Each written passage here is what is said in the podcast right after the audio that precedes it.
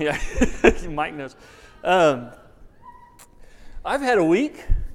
I've had a week. Um, Leah and Carter are with our team down in Honduras, and so I've been enjoying all of the uh, blessings of kind of single dad life. I got to tell you, if you are a single parent, I don't know how you do it, and you are a hero. Um, that just needs to be said. Uh, there's a, a, different level of kind of energy and attention and everything that goes into that. So I've been doing that. Um, been running a couple errands, kind of helping Leah with, with her work while, uh, while she's been away. I hurt my leg. I was doing this really um, extreme sport last Sunday uh, called kickball, mostly with children, and uh, hurt my leg a little bit. And so spent a couple days kind of hobbled trying to get that, uh, get over that. About midweek, had enough people that were around me that had COVID, and my leg was still hurting. Do you ever kind of get to where you kind of go, you're on Google and you're like, is sore leg a symptom of COVID? I don't think it is. Um, but the, the longer it's sore, you're like, it feels like COVID leg. I better check it out. So, tested negative, can, can confirm sore legs, not a COVID symptom. So, that's good news. Is a symptom of old age. Found that in lots of lots of places. Um, got into kind of planning my sermon and lesson for the week, and, and really as I look at the series on the faithful presence of God and how we experience the presence of God and then become it in the world, one of the things that I really became uh, aware of, and I already knew this, but the, the, week three in this series, which would have been today, is really kind of one of the pivotal weeks in understanding how we uh, live out the presence of God uh, at church, at home, and in the world. Uh, and so that, that sermon was designed to kind of be a framework that we would use for the next six or seven weeks at looking at spiritual disciplines and community and how we do them in those different places. Uh, and I thought, man, I bet there's going to be a lot of empty seats on July 4th with a lot of COVID exposures and our team still in Honduras. Um, it turns out was right about that. Uh, I'm thankful for those of you who are here and joining us online, but, uh, but I thought I, I, need to push that lesson off a week. And so I started really kind of looking into uh, other scriptures that really kind of reinforce this idea uh, that Christianity is less about, and I want to say less about, um, we focus so much today in Christianity and the church about having people's sins washed away so that they can, uh, can live forever with God. Uh, it's about getting saved so you can go to heaven. And yet, when we look at Scripture, what we actually see more often is that Scripture is asking questions about whether or not God can dwell among His people and whether there will be a people who lives in God's presence. And that once the answer after the resurrection to that question becomes a resounding yes, God can dwell not only among His people, but by the Spirit in His people, that, that we become a transformed people that begin living in the world as God's presence. And that starts to have really real implications about how we live in the world and how we understand what our role is as disciples of Jesus. Because if our role as disciples of Jesus is to just deal with our sins so that we can be saved and go to heaven, there's not that much work to do. You just make sure you don't mess up too much along the way.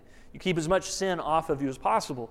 And yet, if we understand the role of disciples as to come into God's presence and be transformed by His presence so that we then go into the world and, and, and live as ambassadors and representatives in the embodiment of God's presence, then we've got a lot of work to do.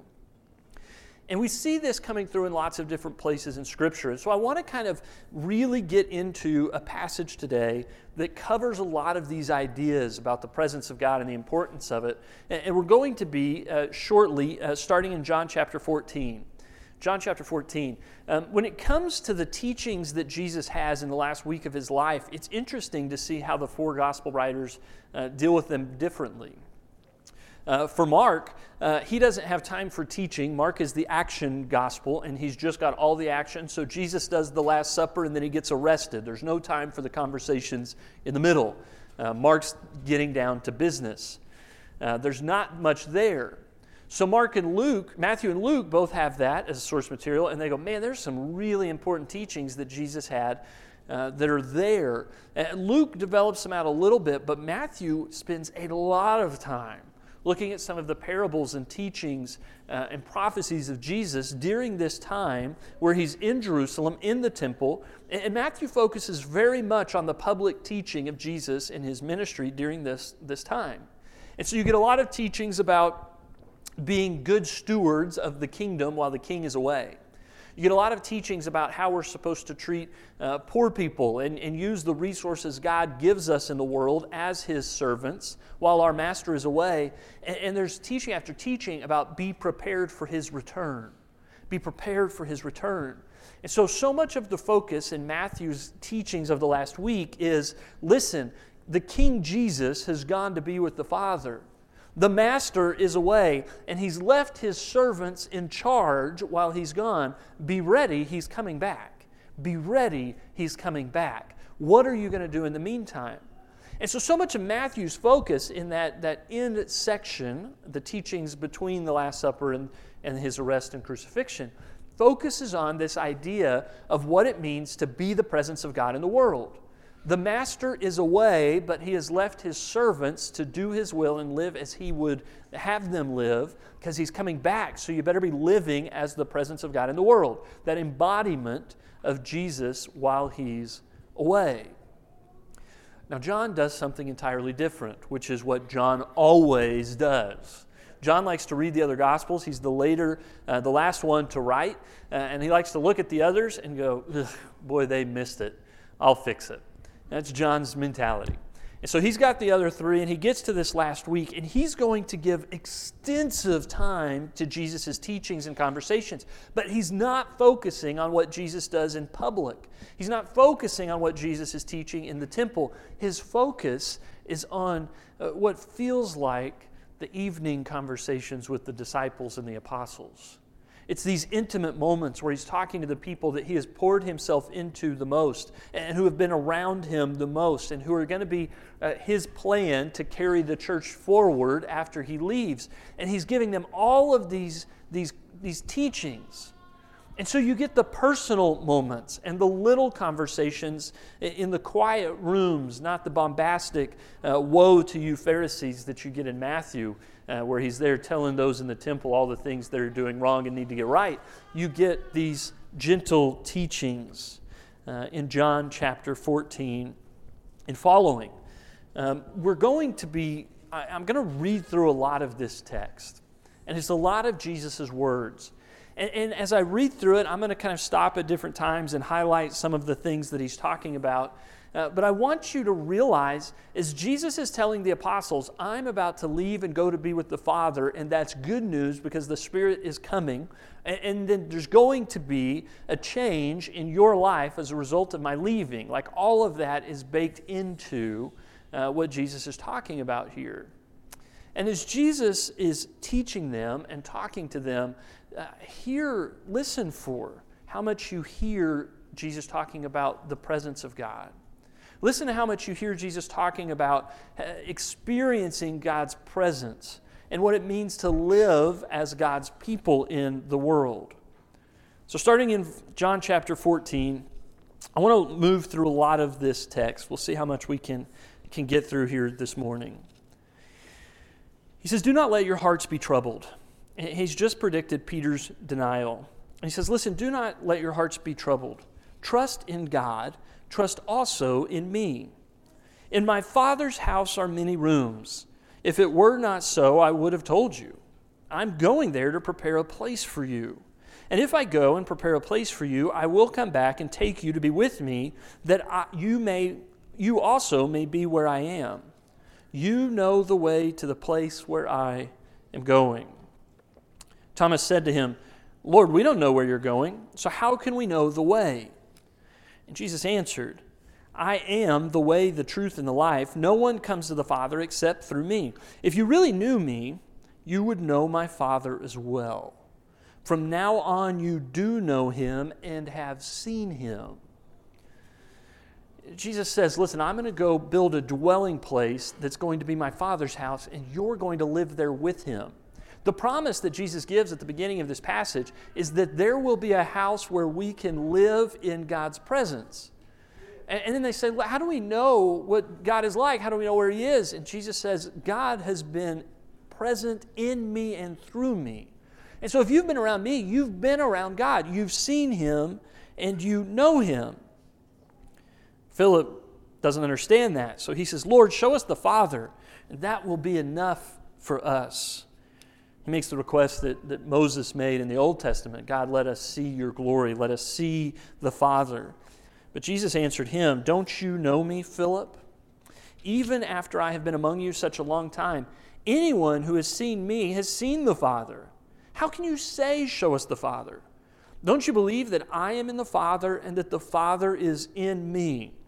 The words I say to you are not just my own. Rather, it is the Father living in me who is doing his work. Believe me when I say that I am in the Father and the Father is in me. Or at least believe on the evidence of the miracles themselves. I tell you the truth. Anyone who has faith in me will do, will do what I have been doing. He will do even greater things than these because I am going to the Father. And I will do whatever you ask in my name, so that the Son may bring glory to the Father. You may ask me for anything in my name, and I will do it. If you love me, you will obey what I command, and I will ask the Father, and he will give you another counselor to be with you forever the Spirit of truth. The world cannot accept him because it neither sees him nor knows him, but you know him, for he lives with you and will be in you. I will not leave you as orphans. I will come to you. Before long, the world will not see me anymore, but you will see me. Because I live, you also will live. On that day, you will realize that I am in my Father, and you are in me, and I am in you. Whoever has my commands and obeys them, he is the one who loves me. He who loves me will be loved by my Father, and I too will love him and show myself to him. Jesus is so clear. He repeats himself over and over and over again. I'm in the Father, and the Father is in me. Our presence is one. We're together, we're united. And he says, and here's what's incredible. Here's what's so incredible, Jesus tells the apostles it's good for me to leave you you're sad right now because I tell you that I'm going to another place. And, and if you're sad, you don't understand. You don't understand. You want me to leave. And, and if I leave and I go away, God's going to send the counselor, the Spirit of truth. And when He arrives, He's going to dwell in you. And here's what will happen when that happens when God's Spirit is in you, you're going to realize that just as I'm in the Father and the Father is in me, you will be in me and the Father will be in you, and the Spirit will be in you. And, and it's all going to be united because of where I'm headed and who I'm sending.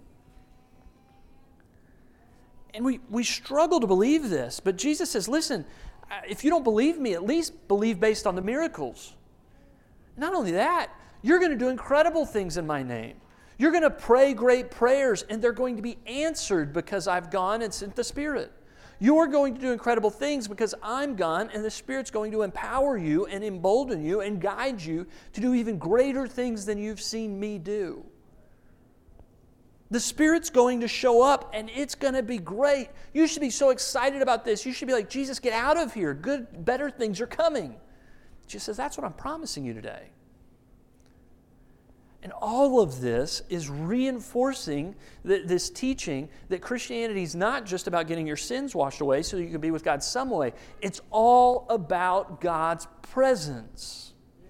It's all about us experiencing the presence of God so that we can become the presence of God in the world. Then Judas, not Judas Iscariot, said, But Lord, why do you intend to show yourself to us and not to the world? Because Jesus had said to them, The world won't see me, but you will see me. And Judas says, why, why, don't you just show yourself to the whole world? Why not let them know who you are and what you do? Jesus replied, If anyone loves me, he will obey my teaching. My Father will love him, and we will come to him and make our home with him. He who does not love me will not obey my teaching. These words you hear are not my own, they belong to the Father who sent me. All this I've spoken while still with you. But the counselor, the Holy Spirit, whom the Father will send in my name, will teach you all things and will remind you of everything I've said to you. Peace I leave with you, my peace I give you. I do not give to you as the world gives. Do not let your hearts be troubled, and do not be afraid. You heard me say, I'm going away and I'm coming back to you. If you loved me, you would be glad that I'm going to the Father, for the Father is greater than I. I've told you now before it happens, so that when it does happen, you will believe. I will not speak with you much longer, for the prince of this world is coming. He has no hold on me, but the world must learn that I love the Father and that I do exactly what my Father has commanded me. Come now, let us leave. Jesus says, Listen, here's what you need to know I love God, but I've got to prove it by being obedient to God. Later in Philippians, Paul writes that Jesus was obedient even to death on the cross. And he says, Listen, I've got to be obedient to my Father. And the way that I demonstrate my, my obedience and my love for my Father is by doing what he wants me to do. And this is what he's chosen for me. She says, So I've got to do this. And then at the beginning of this section, he says, Listen, here's what you need to know. If you're going to be my follower, you've got to obey my teachings. And you've got to love one another. He says, Listen, the, the, the, way that I'm going to leave you in the world is I'm going to leave you, and I'm requesting that as you are in my presence, and my presence is in you, that you be obedient people. And that's so important because we so often want, uh, we want grace or we want rules, one or the other. But Jesus, in this, in this series of conversations with the apostles, constantly holds these two together. I am love and I am in you but also be obedient and love each other and be this community of people that's striving to be good and striving to be uh, followers who are doing the things you ought to be doing, but at the same time, love each other. And love always includes compassion and, mercy and forgiveness and, and, forbearance and the working together of all things uh, so that we can be a community of people living as the body of Christ in the world obedience, and love. And he switches now to, uh, to another teaching. He's going to talk about the vine and the branches, and, and it's another way of talking about presence and connectedness between God and ourselves today. He says, I'm the true vine, and my Father is the gardener. He cuts off every branch in me that bears no fruit, while every branch that does bear fruit, he prunes so that it will be even more fruitful. You are already clean because of the word I've spoken to you. Remain in me, and I will remain in you. No branch can bear fruit by itself, it must remain in the vine. Neither can you bear fruit unless you remain in me.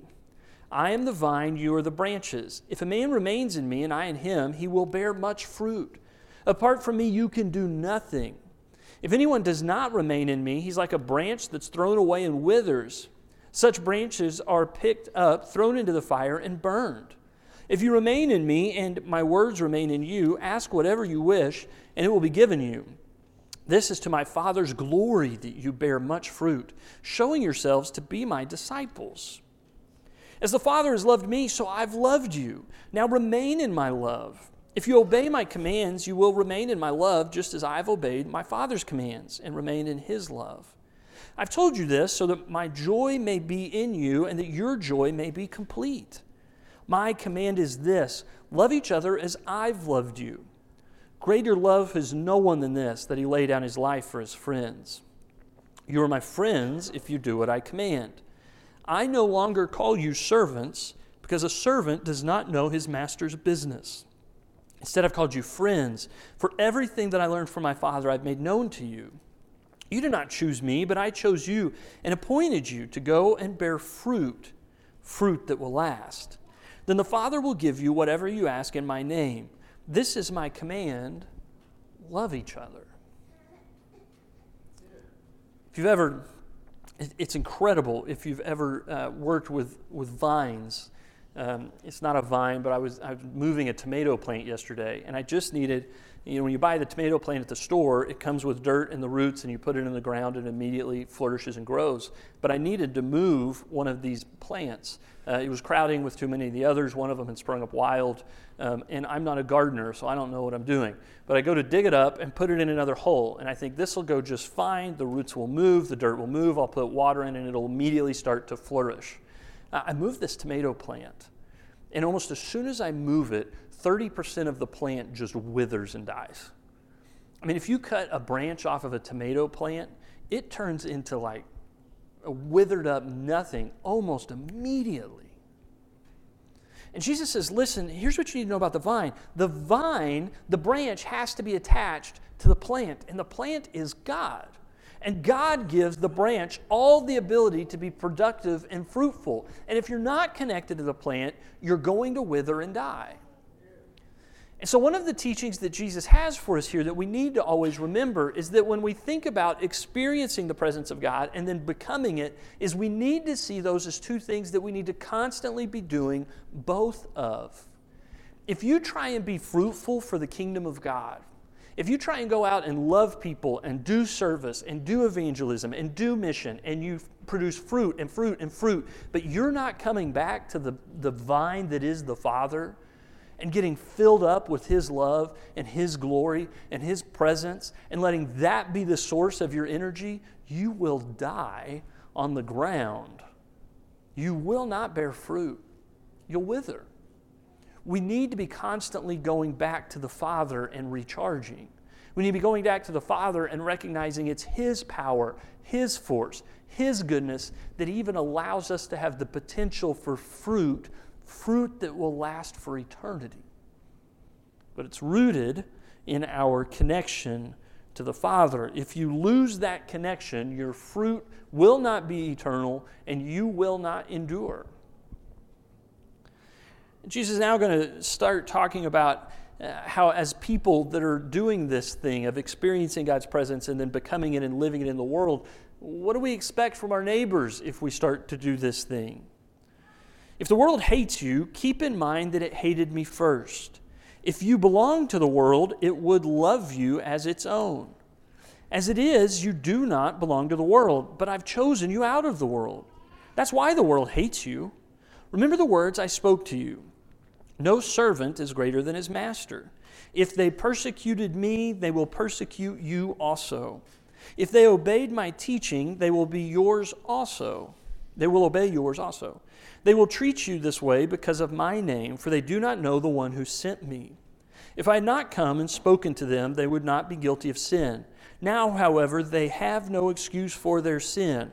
He who hates me hates my Father as well.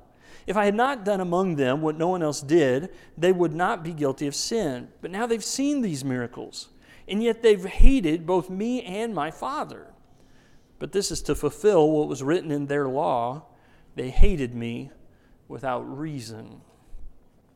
When the counselor comes, whom I will send to you from the Father, the Spirit of truth who goes out from the Father, he will testify about me. And you must also testify, for you have been with me from the beginning. When Jesus is talking about the world here, one of the things he says is to fulfill as it's written in their law. It's interesting here, we tend to think of this as the, the, the, broader world. It seems that one of the areas that Jesus is focusing on the most here is the Jewish people who are rejecting God by rejecting Jesus. John is writing this in such a way so that if you are a Jew uh, that is continuing to reject Jesus as Messiah when he writes this, you're part of the world. And what Jesus says is if you reject me, you continue to reject my Father, and you're rejecting my miracles. And because you saw me do those things and you knew that they were true, and you continue to reject God, you're guilty of sin as a result of this. You cannot reject me and claim the Father. It doesn't work that way. Because as he's discussed extensively, the Father and the Son are one. The question he asked the apostles is significant, though. To, do you remember that the servant is not greater than the master? We've talked about this several times in this series that there's so much frustration and anxiety in Christianity in the United States today because we have this tendency to, to look at the world and say, We don't think that you should be judging us, and we don't think you should be critical of us, and we're the good guys, and you act like we're the bad guys, and why are you being so mean to us and disrespectful to us, and where is our position of honor and influence that we as Christians deserve? And Jesus says, Listen, the world's gonna hate you. It just is. And, and if you're not sure why, remember that it hated me. And Jesus is a pretty good guy. And the world hated him. And the world persecuted him. And the world crucified him on a cross. They trumped up charges on him and arrested him. They beat him. They abused him. They did all these things. They divided up his clothing and, and gambled to see who could win him. And Jesus said, Why do you think that they're going to love you when they treated me this way?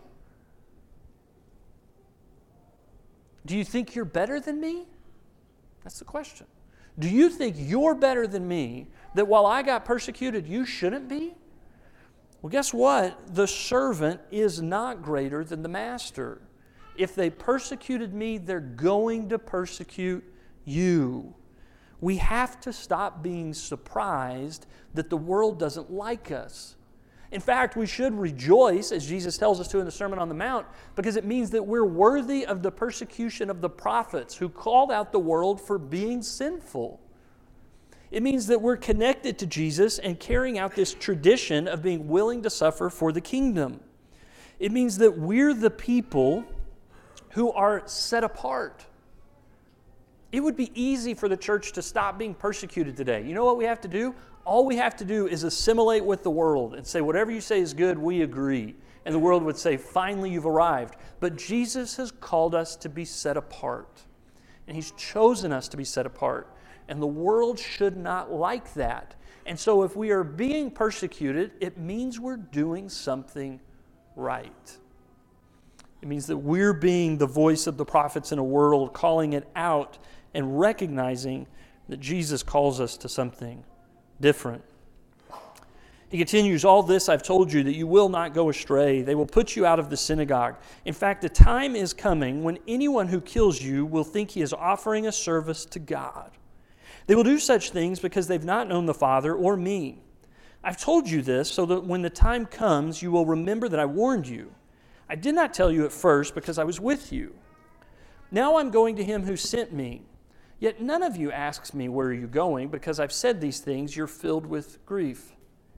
But I tell you the truth, it's for your good that I'm going away. Unless I go away, the counselor will not come to you. But if I go, I will send him to you. And when he comes, he will convict the world of guilt in regard to sin and righteousness and judgment. In regard to sin, because men do not believe in me. In regard to righteousness, because I'm going to the Father, where you can see me no longer and in regard to judgment, because the prince of this world now stands condemned. I've much more to say to you, more than you can now bear. But when He, the Spirit of truth, comes, He will guide you into all truth. He will not speak on His own, He will speak only what He hears, and He will tell you what is yet to come. He will bring glory to me by taking from what is mine and making it known to you.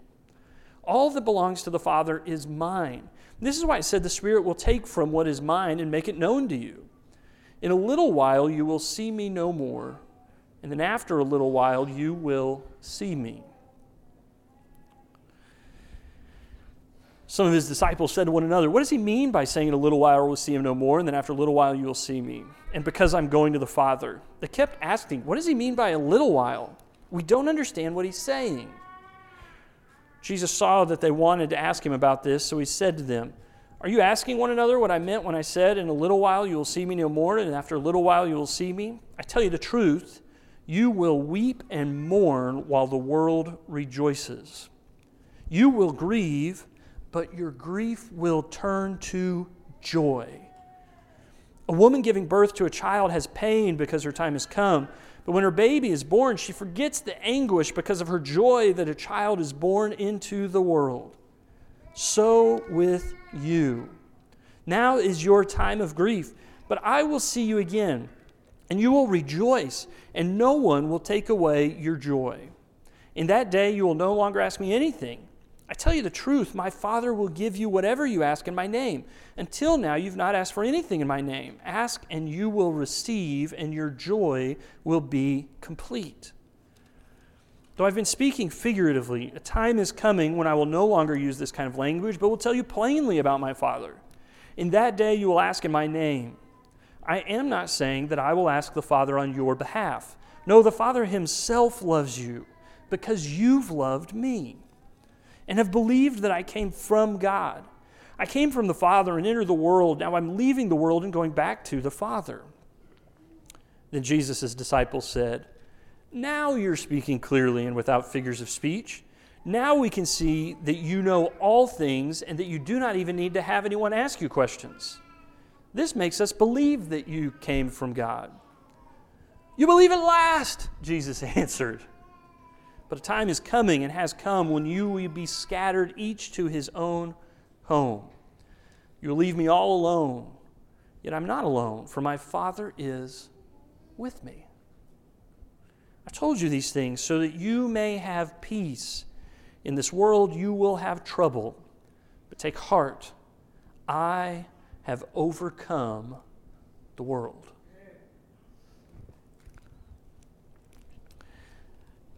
I'm not going to continue through the prayer, although I'm tempted to. I won't for the sake of time, but I would encourage you this week to read through after Jesus has this lengthy conversation with the apostles and the disciples. Uh, it's all leading up to this time where he says, Now let me pray for myself and pray for you, the disciples, and then pray for all of those who would come to believe as a result of their testimony. And I do want to finish with that prayer, this final part of Jesus' three part prayer for himself, for the disciples, and for all believers, because this prayer is for you. And it's the prayer that leads immediately in John's gospel to his arrest. It's the prayer that echoes through the centuries to this moment that he prays it over us. And, and it says this My prayer is not for them, the disciples alone. I pray also for those who will believe in me through their message that all of them may be one, Father, just as you are in me and I am in you. May they also be in us, so that the world may believe that you have sent me. I've given them the glory you gave me, that they may be one as we are one, I and them and you and me. May they be brought to complete unity, so the world, to let the world know that you sent me and have loved them even as you have loved me. Father, I want those you've given me to be with me where I am and to see my glory, the glory you have given me because you loved me before the creation of the world. Righteous Father, though the world does not know you, I know you, and they know you've sent me. I've made you known to them and will continue to make you known in order that the love you have for me may be in them and that I myself may be in them. Jesus, in his final hours, getting to teach and preach and pray with the apostles and the disciples, is so concerned that they understand the unbelievable eternal blessing of being in God's presence and having God's presence in us. And he says it in so many different ways and in so many words. And he says, Listen, I wish I could give you all the words, but you can't bear it anymore. But the Spirit is coming. When the Spirit comes, the Spirit will give you all that you need to know so that you can believe all the things that I've taught you and so that you can be the people who embody the presence of God in a world that so badly needs to be in God's presence and have God's presence in this world. Immediately after that, he's arrested. And it's no wonder that when John went to write his gospel, that he gives like 15 to 20% of his book to these conversations with Jesus and the apostles in between the Last Supper and the washing of the feet and Jesus' arrest. When, when you ask John, John, you were there in the most intense moments of Jesus' ministry. What do we need to hear? And he says, You've got to hear this. And he gives Jesus this huge block of scripture that's all red letters, and it's all these words that we need to hear. And it's an invitation to us as disciples of Jesus today to live into the presence of God so that we can become the presence of God. If you're here today and you've never made a lifelong decision to become part of the people that dwell and live out the presence of God, please come forward this morning as we stand.